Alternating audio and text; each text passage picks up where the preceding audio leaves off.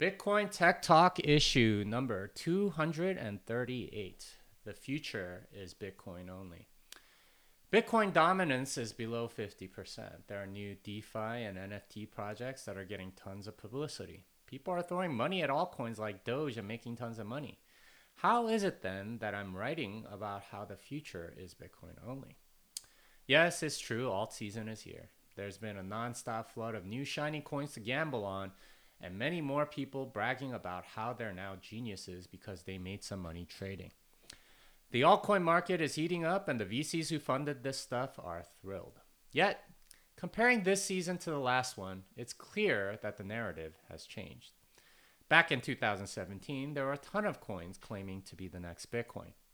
Back in 2017, every conference was full of sponsors from random altcoins back in 2017, there were actually people trying to defend these altcoins on a technical level.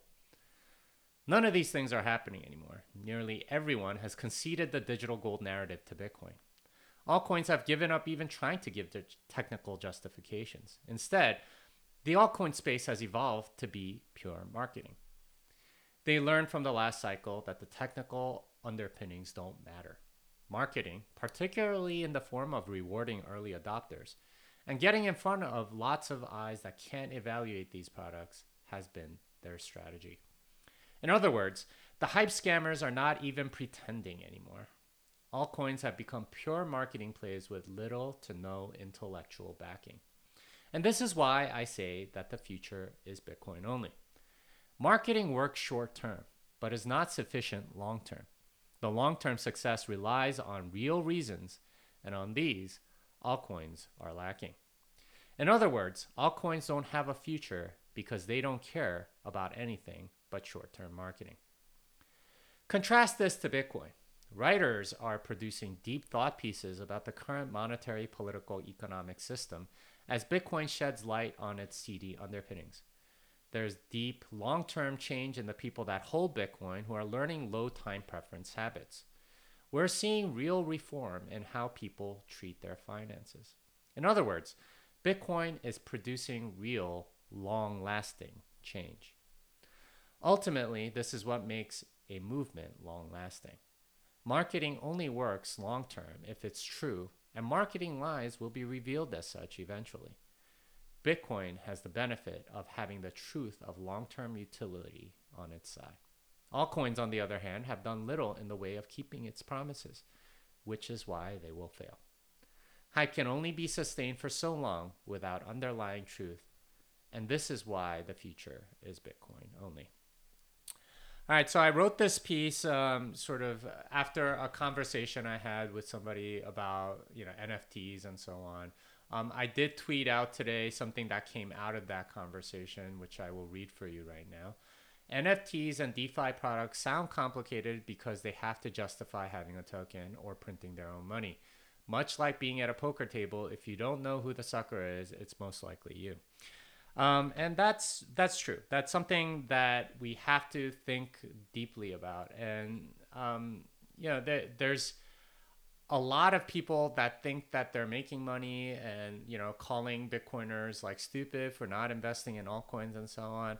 I'm just telling you, wait. Like long term, most of this stuff, all of the you know crap that's coming in and out all the people that are investing in the newest hottest thing they're going to get wrecked and you're not um, holding bitcoin is going to be is going to show itself the wiser choice in a couple years time when we're inevitably in another bear market all right bitcoin the latest release of bitcoin core includes taproot speedy trial activation Unfortunately, the binaries haven't been released in time for the difficulty adjustment period that started the activation window on Saturday. But here's where you can track which blocks are signaling for Taproot. Slushpool became the first miner to mine a Taproot signaling block. There have already been too many blocks that didn't signal readiness this adjustment period, so we'll have to wait for the difficulty adjustment period starting May 13th or 14th to see if that reaches the 90% threshold. That puts the earliest possible Taproot activation at around Thanksgiving. So, just to review, Taproot uh, activation requires 90% of blocks to signal within a 2016 block difficulty adjustment period. A new one started on Saturday, but the binaries were not out, uh, which tells me that a, a, lot of these miners aren't running the bi- uh, are just running the binary and not compiling their own bitcoind. Um, Slush Pool seems to have done that over the weekend, and they are running uh, and signaling for Taproot. Um, but because of that, uh, the earliest possible activation date would have been six months after about May 14th, which would have put it around mid mid November. Uh, but that is no longer the case. It's going to be towards the end of May. Um, and that will mean that the activation will happen around the end of November, which is traditionally around Thanksgiving. So, um, you know, Thanksgiving is going to be pretty crazy. And also, Bitcoin 2021, there's usually a conference pump before a major Bitcoin conference. It's the biggest one we've ever had. Um, and Taproot will have activated. This is looking like a convergence of a lot of different things that will result in some serious pumping, or so it seems. Blockstream has released a new satellite product. This is much simpler. This is a much simpler one than prior ones in that it's a single piece of hardware. It will be possible to create and sign a valid transaction from cold storage with this. Generally, cold storage options require some level of interactivity from which this could take out a step. An ideal Bitcoin Citadel will have a Faraday cage whose only input is the signal from the satellite. So really interesting product. If you're not aware of Blockstream Satellite, essentially what it allows you to do is receive the Bitcoin blockchain via satellite feed.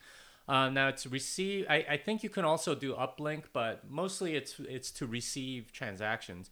And if you have a cold storage setup, being able to run a full node in that cold storage setup is huge because now you don't have to, uh, you you know the UTXO set and you can just um, you know sign uh, wherever you want the bitcoins to go and you can take out that step step of interactivity. Generally what you had to do before was to connect to the internet um, create the transaction go to cold storage get it signed and then put it back on the internet. You can skip that first step by just having this blockstream satellite which i think it will be used for going forward. BTC Pay has finally disclosed the software vulnerabilities that were reported by Tesla and patched soon after. There's no less than six different CVE reports, the most serious of which is the account takeover vulnerability. Major props to the Tesla engineers who discovered these vulnerabilities and reported them in a responsible manner. My guess is that working on autonomous vehicles makes them particularly sensitive to security vulnerabilities, and that's what what got them to find and report these. So uh, if you're not aware, Tesla tried out BTC Pay. I don't think they're using BTC Pay necessarily, and reported these six bugs. I, I thought it was like one or two. Um, the fact that it was six is kind of astounding.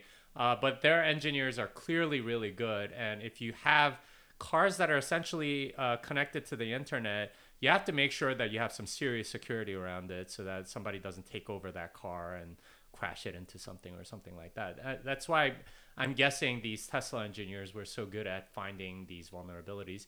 Uh, but yeah, glad to get them to um, help secure BTC Pay. Perhaps Peter Smith has been playing a joke on us all along. He promised that the wallet responsible for pretty much all the pay to pubkey hash spends on Bitcoin would upgrade to SegWit by the end of April. It's now May and the wallet is still all pay to pubkey hash. They continue to fill around 30% of the blocks with these inefficient transactions, which could hold a decent chunk more if they would upgrade.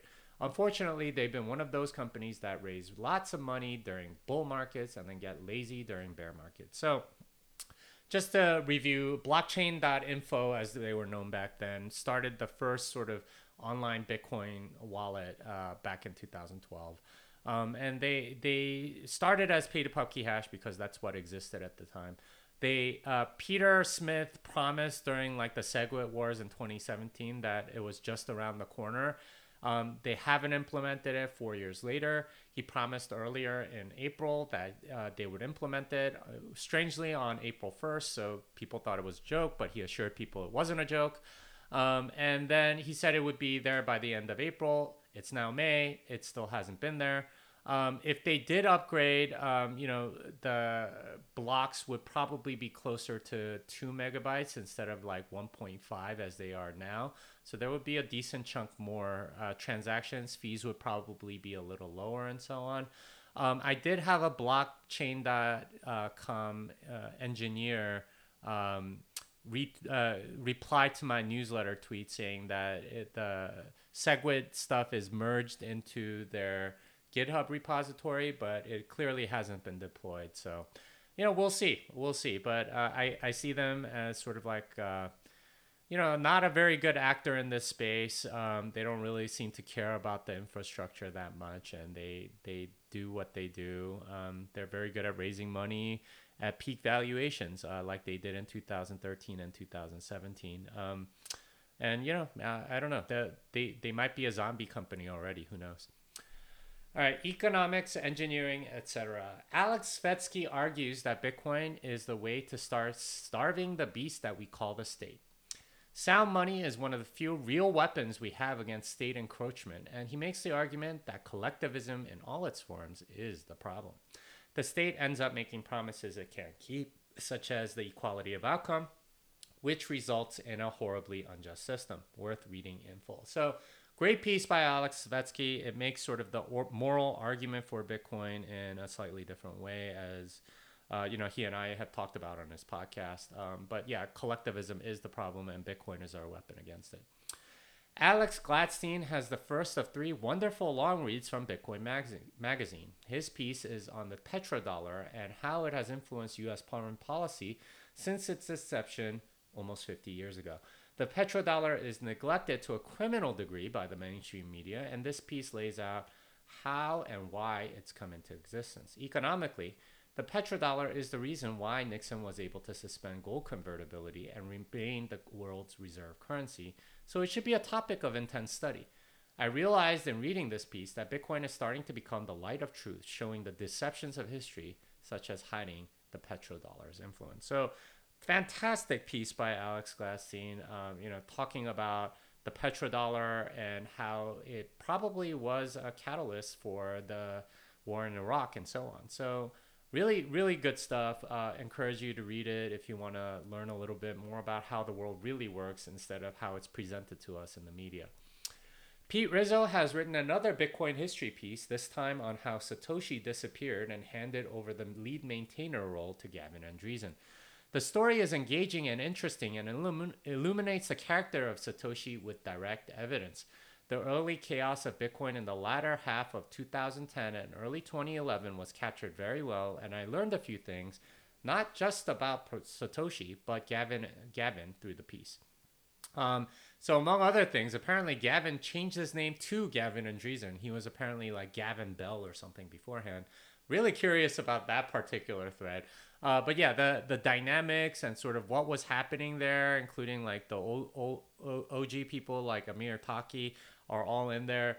Uh, Jeff Garzik's in there. Really interesting read. Uh, shed a light on you know what these people were doing, how they operated, and so on. Glass Glassnode is our third and final Bitcoin magazine piece, uh, which explores the on-chain Bitcoin metrics and what they say about macro patterns around Bitcoin. Much like stock to flow, the general macro pattern seems to be centered around the halvings, but the actual dynamics of new holders and liquidity are presented very well. The main thing I got out of it is that price and liquidity move together and they're high in bull markets and low in bear markets. So when price is high, there's a lot of liquidity. When price is low, there's low liquidity. So they're sort of like very similar, and uh, and they talk about how liquidity increases, increases, increases, as more newcomers come in. Um, and it's the strong holders that accumulate in bear markets, um, and that that makes all the sense in the world. Pierre Rochard is giving Mike Green fits in this written debate about Bitcoin and China. Mike Green has been pushing the China narrative for a while now and doesn't understand Bitcoin very well, but this is a very good conversation to read. As my experience on Clubhouse has validated, Bitcoin really needs better critics and fiat altcoins to get uh, and fiat altcoins get crushed in real debate. Um, and this is this is something that I'm re- recognizing more and more. um, is that these people just don't have very good arguments. And in, a, in any sort of real debate, it's completely obvious that they are out of their depth, um, including Mike Green in this debate with Pierre Rochard. Some quick hits. Uh, it's a new section in my newsletter, just uh, you know stuff that I found interesting but don't really want to comment on. Amin Kamel reasons about how Muslims should be treating Bitcoin. This goes into what's halal versus haram. Um, that's like good versus bad, basically. And uh, you know, I'm not, I'm not an expert in Muslim theology, but uh, but you know, if if you are, I totally recommend that you read that piece. BTC Times has published a list of banks that are friendly towards Bitcoiners, including ones from US and Europe. Um, so if you are starting a Bitcoin business, um, these are some banks that you might want to reach out to and so on. Uh, the government seems more keen to find vulnerabilities in Bitcoin wallets. Uh, and yeah, the IRS wants uh, backdoors to Bitcoin wallets. Surprise, surprise. So yeah, be, be careful with that. Another week, another company puts Bitcoin on their balance sheet. And this is a company called Nexon, which I wasn't really that uh, familiar with, but they're some sort of on game, online gaming provider uh, of some games or something like that. Uh, so pretty exciting to see that. Um, I am going to be at the Bitcoin 2021 conference June 4th and 5th, and I will be at the Bitcoin Standard Conference on August 12th to 14th in Mexico. Um, and I am running Programming Blockchain, my two day seminar, in, right before both of those uh, uh, conferences. Uh, and the Miami one will be, I'll be raising the rates tomorrow on May 4th. So, um, yeah, uh, so if you are interested, please apply. Uh, I also spoke to Marty Bent about oil and gas on my podcast. We talked about energy, the uniqueness of oil in that market, and how mining Bitcoin makes mining makes a lot of the processes more efficient. And we talked about the petrodollar and its role in the economy a little bit. Uh, recommend that podcast if you're interested in oil and gas and the petrodollar. I also read through last week's newsletter on Clubhouse, and I was on Tone's show to talk about the Bitcoin ETF and the exchanges in Turkey. Um, I was interviewed by the Roads to Wealth podcast about the new book, and of course, my other two books are available. Um, I think Bitcoin Magazine has a store now where you can get any of the three books that I've written. So um, that is about it for this newsletter. Um, let me see if there are any questions. It looks like there aren't really any. Um, but yeah, that that is a read through, and I will be posting this online. Anyway, uh, all right. So maybe maybe there's one question. We'll we'll see, or two questions. I am bringing both of you up. All right, uh, David, did you have a question?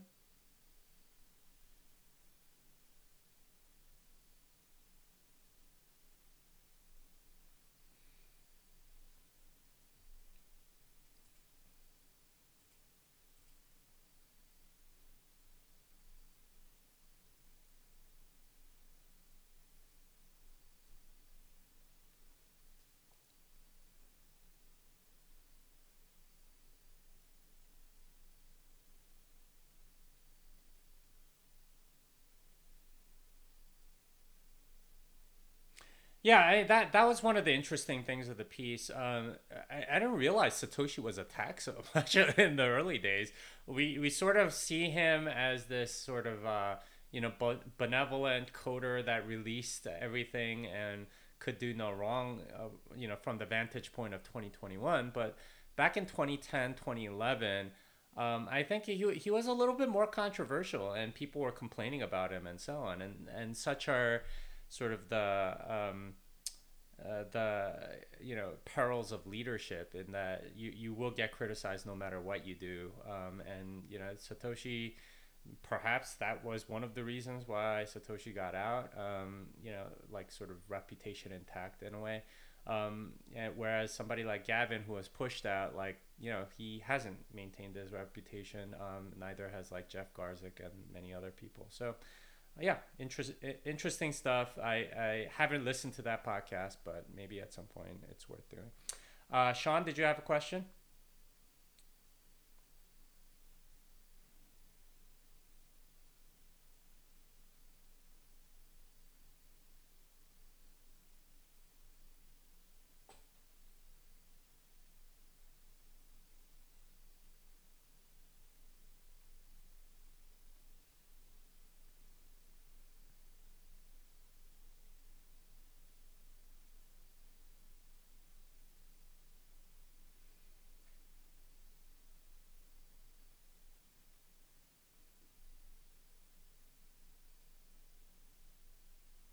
Yeah. Um, so this is where the binary thing comes into play. So uh, the Bitcoin Core release was finalized, I think, uh, earlier this week or earlier last week.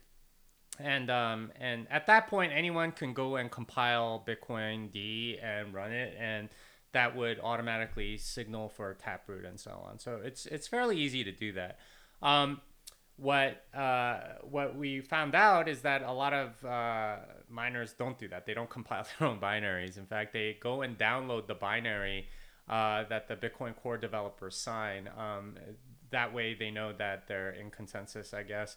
Uh, but basically, you can download it, uh, download the binary, check the SHA-256 and the signed message, and make sure that it's the same, and then you run it. That's generally how it, it works. Uh, as of Saturday, they hadn't released the binaries.